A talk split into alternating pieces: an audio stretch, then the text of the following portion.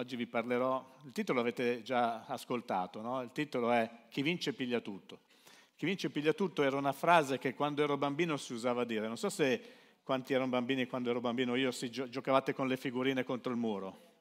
Si giocava con le figurine contro il muro, si tenevano le figurine, se la figurina andava sopra la vincevi. Se... E ogni tanto si formava un bel mucchietto di figurine perché nessuno riusciva a prenderle, no? E c'era sempre qualcuno che tirava fuori questa frase, l'ultimo tiro chi vince piglia tutto. Vabbè, caro, è una cosa importante perché da bambino dicevi, e mo tutte quelle potrei anche riuscire a prenderle, riuscire a vincerle. Perché usciva questa frase, no? una frase che, che, spesso quando ero bambino io usciva, no? biglie, figurine, comunque c'era questa competizione che bisognava dire chi vince piglia tutto, cioè dare, eh, per me era dare un senso alla vittoria. Cioè un conto era vincere una figurina, un conto era vincere 50 figurine, cioè lì davi un senso alla vittoria e quindi usciva questa frase chi vince piglia tutto. E mi è venuto in mente perché, perché funziona così anche nel mondo spirituale, adesso lo vedremo. Io vi farò fare un percorsino, spero che il Signore mi guidi e che non dica niente di mio, ma quello che Lui vuole trasmettere alla sua Chiesa oggi, perché è un percorsino interessante che ci dimostra qualche cosa. Quindi abbiamo capito che dovremmo comprendere che bisogna dare un senso alla vittoria. Quanti sanno di essere dei vincitori? Vedete, poche mani si alzano. Ma se io dico quanti sanno di essere vincitori? Quindi se sono un vincitore devo mostrare la mia vittoria, devo far vedere che sono un vincitore, perché spesso noi diciamo di essere vincitori, anzi la Bibbia dice che siamo più che vincitori, ma noi la vittoria non la facciamo vedere. Noi spesso facciamo vedere la parte peggiore, che è la sconfitta, ma noi dobbiamo imparare a far vedere la vittoria. E guardate questo passaggio della scrittura che è carino, Colossesi 2,15. Avendo privato della loro forza i principati e le potestà, ne ha fatto un pubblico spettacolo dietro al corteo trionfale di Cristo. Qui sta parlando di Dio che ha fatto qualcosa e dice che Dio ha privato le forze malvagie e ne ha fatte un pubblico spettacolo dietro al corteo trionfale di Cristo. Riflettiamo su queste parole, perché io non voglio parlare di che cosa ha fatto esattamente Cristo oggi, perché Cristo ha sconfitto ogni forza del male, Cristo ha sconfitto Satana, Cristo ha sconfitto su di lui, ha trionfato su di lui, ha trionfato su tutti i principati, tutte le potestà, tutti tutti gli spiriti malvagi, Cristo ha trionfato e quindi questo versetto mostra la gloriosa proclamazione che Cristo è un vincitore, ha vinto e noi sappiamo che in virtù di questa vittoria possiamo dichiararci dei vincitori. Lui ha spogliato i principati e le potestà indipendentemente da quelli che siano. Sapete il verbo spogliare cosa significa? Significa proprio disarmare disarmare e lo dice all'inizio, avendo privato della loro forza, quindi li ha disarmati, ha privato le forze del male di tutto il loro potenziale, di tutto il loro potere. Ecco perché lui adesso è il vincitore, perché ha vinto su coloro che volevano fermare la sua opera, ha vinto su coloro che volevano impedire che quell'opera si compisse affinché noi potessimo essere qui oggi e proclamarci vincitori. Amen. Quindi mi piace questo, io vorrei analizzare un paio di cose. Che cos'era questo corteo trionfale e il pubblico spettacolo? E bisogna parlare del vincitore, di come mostrava la vittoria secondo quello che era il pubblico spettacolo, denigrando addirittura gli avversari, facendo proprio un corteo quando entravano nelle città. E vedete, c'era questa parola trionfare, trionfo, il trionfo. E sono andato a cercare chiaramente sulle enciclopedie, sui commentari e via dicendo. Il trionfo era l'onore più grande che si potesse aspirare per un romano. Un romano poteva aspirare al trionfo. Fammi vedere che cosa poteva significare trionfo. Allora, succedevano delle cose. Quando un generale vinceva, aveva ordine, aveva la disponibilità, meglio dire, da parte del Senato di mostrare la sua vittoria. Il giorno destinato per il trionfo, il generale indossava un bel mantello, una veste trionfale, portava in testa una bella corona di alloro e sopra un magnifico carro trainato da quattro cavalli bianchi passava in mezzo a questo corteo dove c'erano i senatori di Roma, dove c'era tutta la popolazione di Roma, tutti vestiti di bianco, ma la cosa che faceva, possiamo far vedere un filmato, una, un qualcosa, un, uno, fai, fai vedere qualcosa. No, perché avevo trovato, guardate, guardate che questo era proprio quello che succedeva. Passavano per le vie della città fino ad arrivare al Campidoglio, no? dove c'era... Non si sente niente, comunque si vede, no? Ok, mi fa piacere. Ma la cosa che facevano, trionfavano e facevano un pubblico spettacolo. Pubblico spettacolo di chi? Dei vincitori. Vedete, cavallo, cavalli bianchi, passavano in mezzo a tutta questa folla che era in tripudio. Questo era il trionfo, era il massimo onore che si potesse riservare a un vincitore. Ma davanti a loro, grazie, basta così, tanto non si sente, davanti a loro sfilava qualcuno, sfilavano i generali vinti, erano appesantiti da catene d'oro che portavano in segno di, di sottomissione, in segno di vittoria, e davanti a loro passavano tutti questi generali vinti ed erano un pubblico spettacolo, perché? Perché a volte erano spogliati, a volte erano, ed erano derisi e quindi c'era questo corteo con il generale che, vi, che aveva vinto e davanti tutti i prigionieri di alto rango che portavano queste catene d'oro, che portavano questi oggetti d'oro e loro passavano per le vie della città fino a raggiungere il Campidoglio, no? il posto più alto. E questo era qualcosa di grande, perché lì stavano mostrando la vittoria. E sapete, mentre l'armata che aveva vinto marciava insieme al generale, usavano gridare una frase, io trionfo, io trionfo o meglio dire, io ho trionfato, io sono un trionfatore, io sono un vincitore, ma dicevano io trionfo. Tutto quello che non riusciamo a dire noi quando pensiamo di essere dalla parte di chi ha già vinto e di chi ha già trionfato. Noi siamo dalla parte del vincitore e dovremmo dire sempre, costantemente, io trionfo sopra ogni avversità, io trionfo sopra ogni necessità, io trionfo sopra qualsiasi cosa che il mondo vuole buttarmi contro perché io appartengo al vincitore. È questo che, che, ci rende liberi, il fatto di appartenere a colui che ci ha liberato, è questo che ci dà la sicurezza. Il generale, dopo aver percorsa tutta, sto leggendo da, da, dall'enciclopedia, dopo aver così percorsa la città tutta adornata di fiori e ripiena di profumi, arrivava al Campidoglio dove egli sacrificava due buoi bianchi ed ordinava che si mettessero in prigione qualche volta che si facessero morire i prigionieri che avevano servito d'ornamento al trionfo. I prigionieri servivano come ornamento al trionfo, cioè loro sapevano dimostrare e mostrare la vittoria. Quello che noi a volte non riusciamo a comprendere. Come facciamo a mostrare la vittoria? E ci parla proprio di mostrare, renderla visibile. Noi dobbiamo saper rendere visibile la vittoria. I, vini, I, vinti venivano resi schiavi se non ci succedeva qualcosa questi sarebbero stati schiavi tutta la vita. Quindi che cosa significa? Che chi vinceva pigliava tutto, prendeva le cose, prendeva i corpi, prendeva tutto e se diventavano schiavi questi vinti dovevano servire per tutta la vita il loro padrone, cioè colui che li avrebbe comprati. Amen, ci siamo? Quindi chi vinceva pigliava tutto. Giusto? E questo è il titolo del messaggio, chi vince piglia tutto.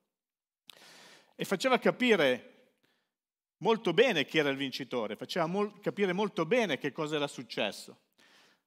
Non so se domenica scorsa avete visto il Napoli, no? Che ha fatto la festa allo stadio. E loro cosa hanno fatto? Hanno mostrato a tutta Italia, o chi li vedeva, la vittoria. Hanno saputo mostrare la vittoria, hanno voluto mostrare la vittoria. Vabbè, ogni tanto vincono anche loro e hanno fatto questa cosa in grande. Però, però la cosa che, che, che è significativa è che a volte noi abbiamo bisogno di mostrare la vittoria. Primo perché ci dà coraggio, secondo perché ci fa rendere conto, perché a volte non ci rendiamo conto che abbiamo veramente vinto. E terzo perché anche i nemici sanno che siamo forti, quindi anche i nemici vedono che noi siamo coloro che, che vincono. ok? Ed è importante questo. A livello spirituale le cose non cambiano. Se è vero che noi siamo più che vincitori in Cristo, dobbiamo sempre mettere Dio al primo posto allora. Dobbiamo sempre riconoscere che diventiamo eh, schiavi di colui che ci ha vinto. E lo dice la scrittura, se Cristo ci ha vinto, noi diventiamo schiavi di colui che ci ha vinto, giusto? Quindi noi siamo schiavi di coloro che ci vincono. E questa è una legge spirituale. Quando siamo schiavi di colui che ci ha vinto, dobbiamo quindi iniziare a onorarlo, servirlo, rendergli omaggio, rendergli onore e seguirlo sempre. Proprio per questo Dio ha fatto in modo che Cristo trionfasse sopra tutti i principati e tutte le potestà del mondo spirituale. Proprio per questo ci sta chiamando a seguirlo, proprio per questo ci sta chiamando a servirlo. E se io servo qualcuno che viene prima di Dio, quel qualcuno, quel qualcosa che viene prima di Dio diventa colui che io sto servendo, giusto? Quindi diventa il mio vincitore, colui che mi ha vinto. Non so se mi sto spiegando. Se Cristo ha vinto per me, io devo servire colui che ha vinto per me. Se io sono schiavo di Cristo, io devo servire colui che ha vinto e mi ha strappato dalle forze del male e mi ha reso libero, ma automaticamente io so di essere libero da coloro che mi tenevano schiavo, dal mondo, ma per servire colui che ha vinto. Quindi colui che vince deve essere servito e colui che vince va servito.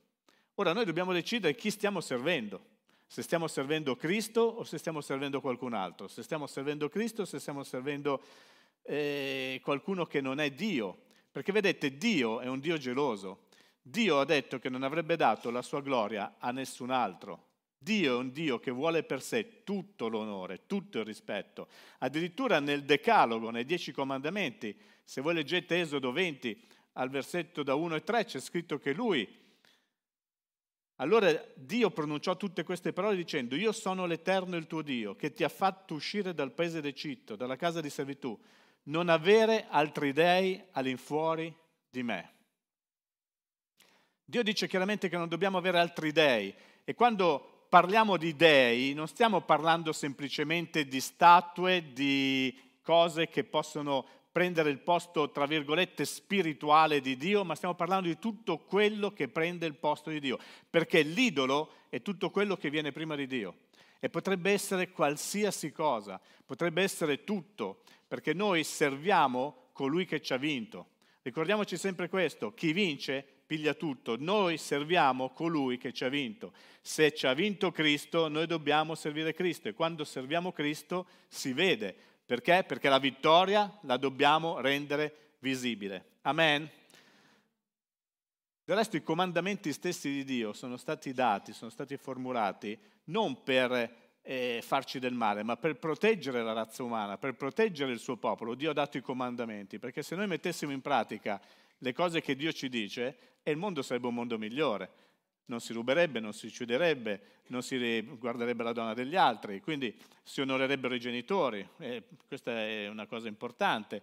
Vedete, eh, Dio ha detto delle cose straordinarie, ma per tutelarci, per farci del bene. E se torno indietro, io non ho più genitori, però consiglio chi ha i genitori ancora, se tornassi indietro, ma non è possibile, li onorerei molto di più i miei genitori, perché a volte si è presi dal vortice del fare, dal vortice del, dell'andare, dal vortice di tante cose e ci dimentichiamo le basi, quelle che proprio sono le basi che Dio ha voluto mettere affinché noi potessimo essere dei vincitori, dei trionfatori. Onorare i nostri genitori è un comandamento con promessa, perché allora avrai lunghi giorni di vita. Onorare i nostri genitori è importante e lo voglio ricordare a tutti coloro che hanno ancora i genitori. Se io tornassi indietro mi comporterei decisamente in maniera diversa, però lo dico adesso che non ce li ho più, però posso dirlo a chi ce li ha ancora. Perché? Perché è importante, perché poi quando non ci sono più non puoi più fare niente, però poi ti mancano e dici se avessi fatto questo, se avessi fatto quello, se... ed, è, ed è qualcosa che, che poi ti resta. E quindi mettiamo in pratica quello che sono gli insegnamenti di Dio per vivere una vita veramente degna di essere vissuta. Amen. Poi andiamo avanti per, vi voglio far vedere che chi ci vince ci comanda. Se qualcosa ci sottomette, ci comanda. Andiamo in 2 Pietro 2,19.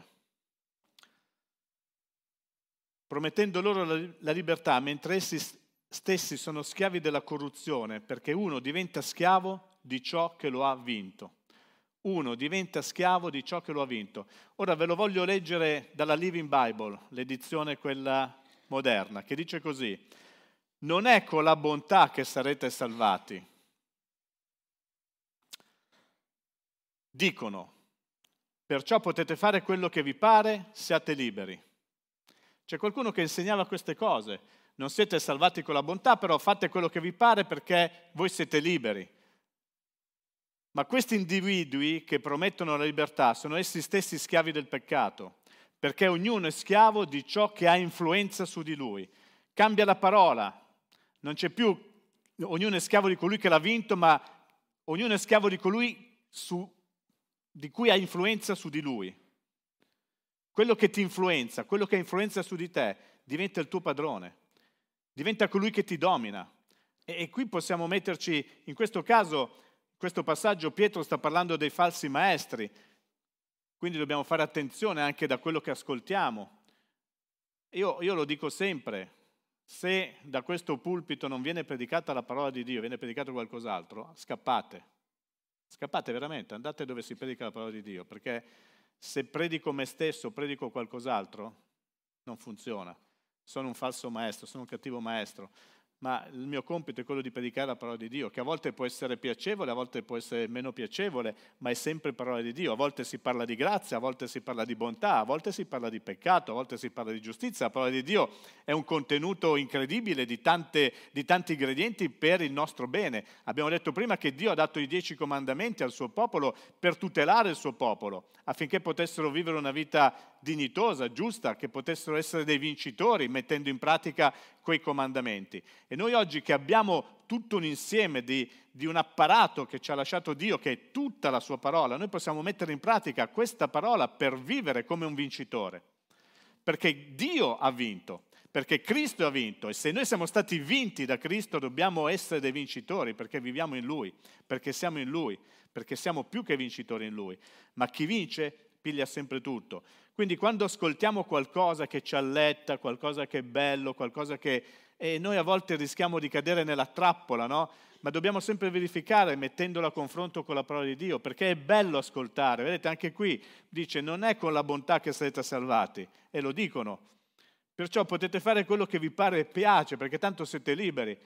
E questo è pericoloso, ragazzi, ve lo dico sinceramente. Questa è una dottrina che gira, e ve lo dico altrettanto sinceramente, ed è pericolosa, perché non è che possiamo fare quello che ci pare e piace. Noi dobbiamo fare quello che vuole e piace a Dio, non quello che ci pare e piace. E allora siamo dei trionfatori. Allora vincitori lo siamo e lo saremo e, la, e mostriamo la nostra vittoria. Noi dobbiamo imparare a mostrare la nostra vittoria. I falsi maestri adescano con la concupiscenza della carne promettono, ma poi dice la scrittura, l'abbiamo letto, lo dice qua, vivono essi stessi nel peccato. Ed è proprio questo il senso, ognuno è schiavo di ciò che ha influenza su di lui, di ciò che lo ha vinto. E quindi dobbiamo fare attenzione, perché se qualcuno ha influenza sulla nostra vita e ci fa vivere una vita diversa da quella che vuole Dio, è Lui che sta governando la nostra vita, non è Dio. Ma chi deve governare la nostra vita deve, è soltanto Dio. Amen. Sì, a volte si può vivere una vita nell'egoismo, nell'avidità, a volte si può vivere una vita nel desiderio, nella concupiscenza, potrebbe essere anche il voler essere liberi, no? Perseguire il nostro piacere terreno, quello che desideriamo, inseguire le nostre, le nostre eh, idee, inseguire quello che, che ci piace, ma questo non significa essere liberi. Questo significa essere schiavi di qualcun altro, questo significa essere schiavi del vizio, essere schiavi del mondo alla fine c'è sempre quello che, che è un tratto di verità che ci guida. L'uomo non si accontenta mai. Vogliamo sempre di più. Ci avete fatto caso? Tutti vogliamo sempre di più. Invece c'è un proverbio che dice chi si accontenta gode, ma in realtà è, un proverbio che, che non vale, perché noi non ci accontentiamo mai, vogliamo sempre di più. Ed è bello se questo accade nel mondo spirituale, volere sempre di più della presenza di Dio nella nostra vita, volere sempre di più di conoscere Dio nella nostra vita, volere sempre di più di questo rapporto straordinario che possiamo avere con un Dio straordinario. Ma a volte capita che vogliamo sempre di più da, di qualcos'altro, che è qualcosa che ci piace, qualcosa che ci alletta. Potrebbe trattarsi della comodità, vogliamo sempre più comodità. Oggi siamo nel mondo della tecnologia, della domotica, no? Schiacci un pulsante e scende la tapparella, schiacci un pulsante e si alza l'asse del water, schiacci un pulsante, cioè adesso siamo nel mondo della domotica, tutto funziona con i pulsanti. Eh, ricordo tanti anni fa quando siamo andati in una casa in Svezia, ve la ricordate ragazzi? Eravamo in una casa completamente domotica, ci hanno lasciato una casa, era pazzesco. Guardavi l'asse del water, si alzava tiravi l'acqua, andava direttamente nei campi per concimare. Ci sono i miei figli qua. Cioè era una, una cosa pazzesca, l'avevano costruita perché fosse, no, non c'era nessuno spreco. E noi in, stiamo vivendo in questo mondo e stiamo parlando di tanti anni fa, figuratevi adesso, stiamo, stiamo vivendo in un delirio, ma e quindi c'è gente che vuole sempre più comodità, non mi alzo più dal letto, guardo con gli occhi se accende la luce, faccio di qua, cioè cose straordinarie stanno facendo.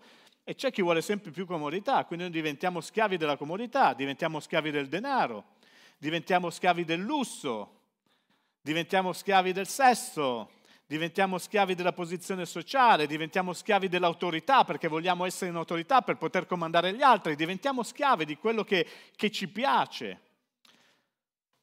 La natura dell'uomo è quello proprio che lo spinge a volere sempre di più e non ci accontentiamo mai, non ci fermiamo mai di comprendere che quello che abbiamo è quello che Dio ci ha dato. Ci deve bastare, ci deve soddisfare perché se ce l'ha dato Dio è più che sufficiente, perché Dio ha dato ad ognuno il più che sufficiente.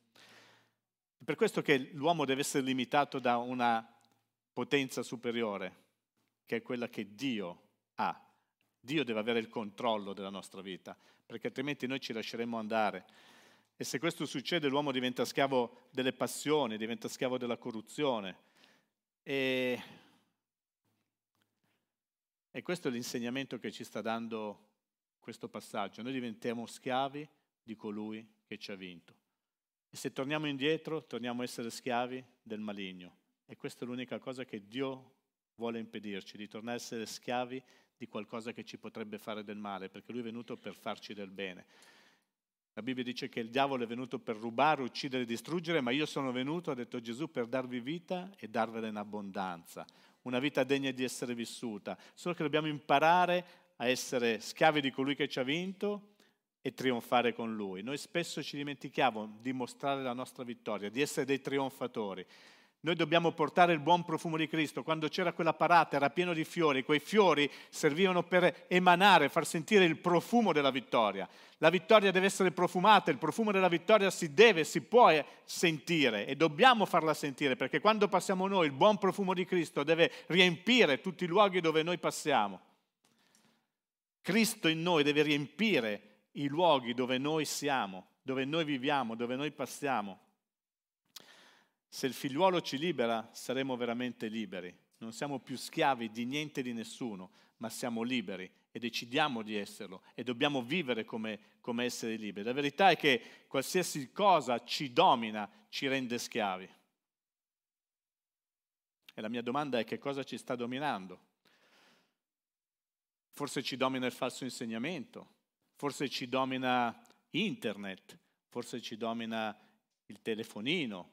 Internet, quando dico internet dico tutto quello che c'è, no? dai social media in poi, cioè c'è gente che ormai è dominata da queste cose.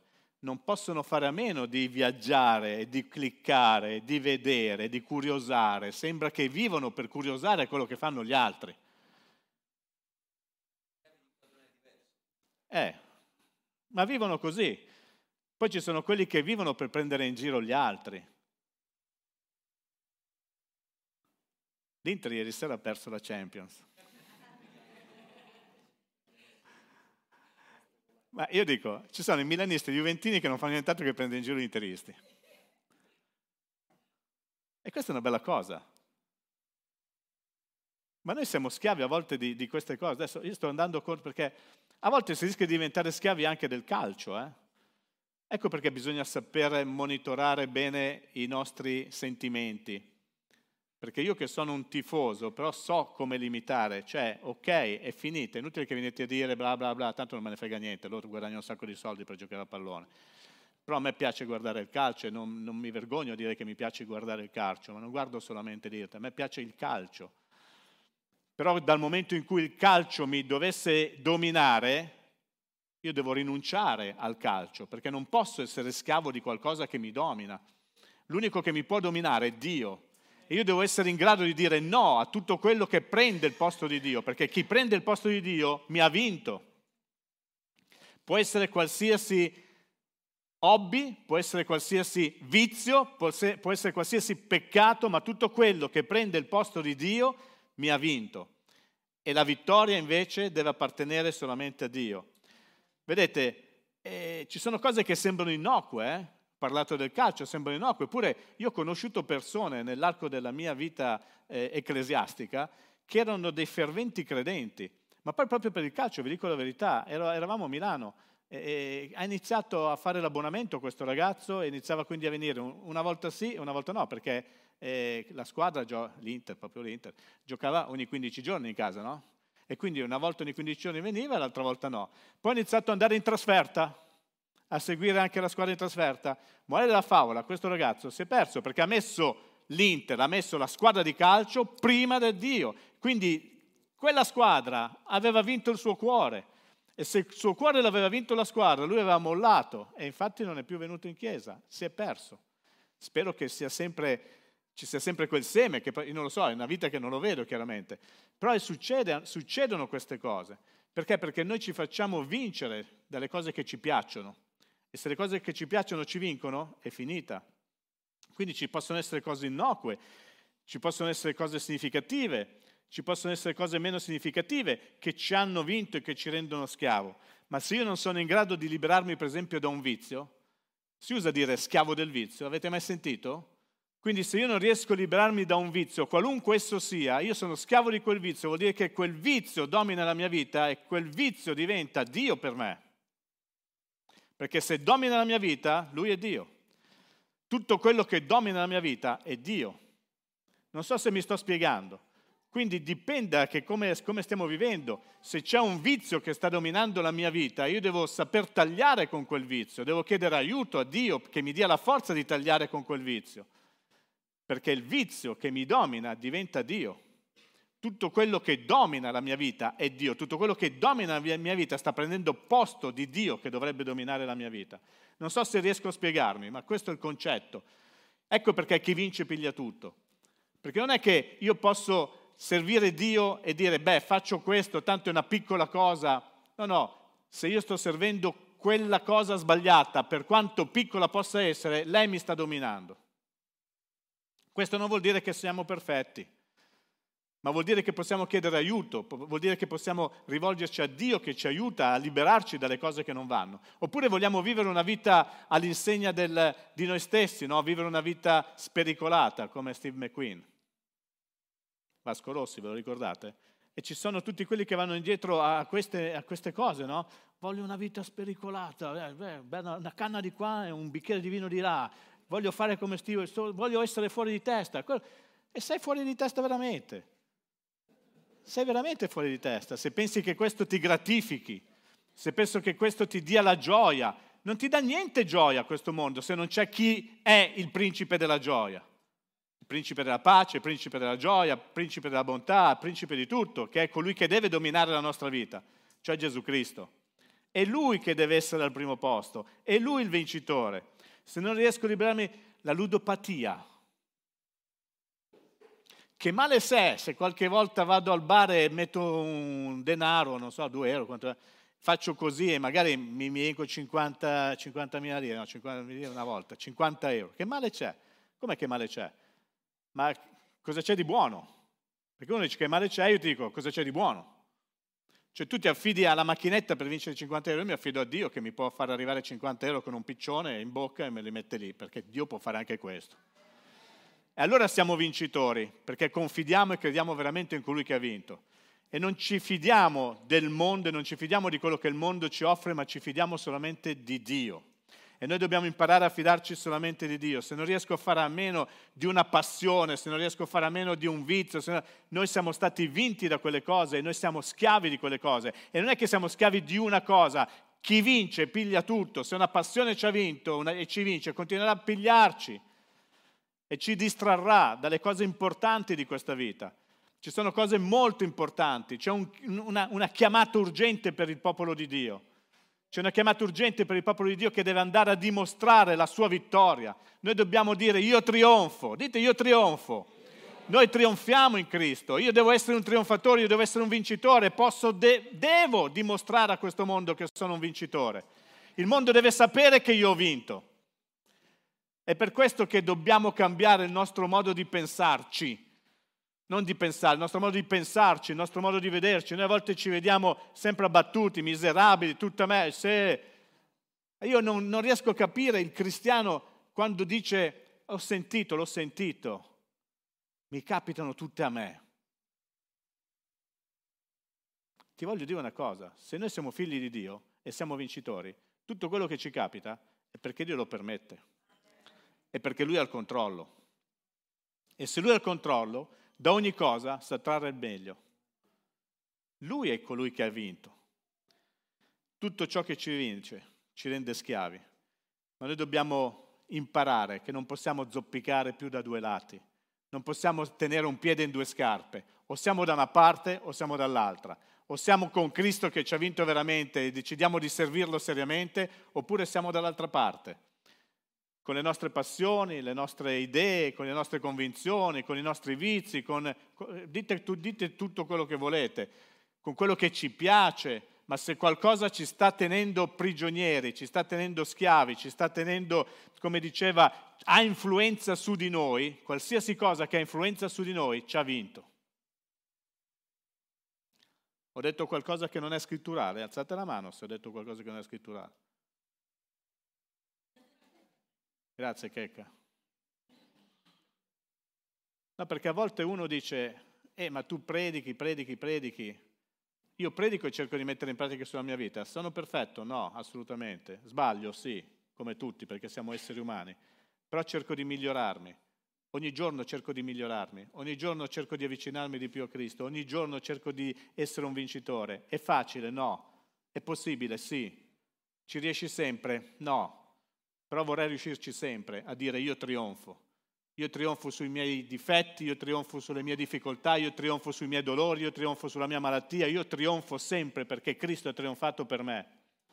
E all'inizio abbiamo detto che lui ha trionfato così tanto che ne ha fatto un pubblico spettacolo di tutti i suoi nemici. E se lui è riuscito a fare un pubblico spettacolo e ha trionfato sopra tutti i suoi nemici, allora significa che noi in lui possiamo trionfare sopra tutti i nostri nemici e farne un pubblico spettacolo perché Cristo è il vincitore e ricordiamoci sempre che chi vince piglia tutto. Amen?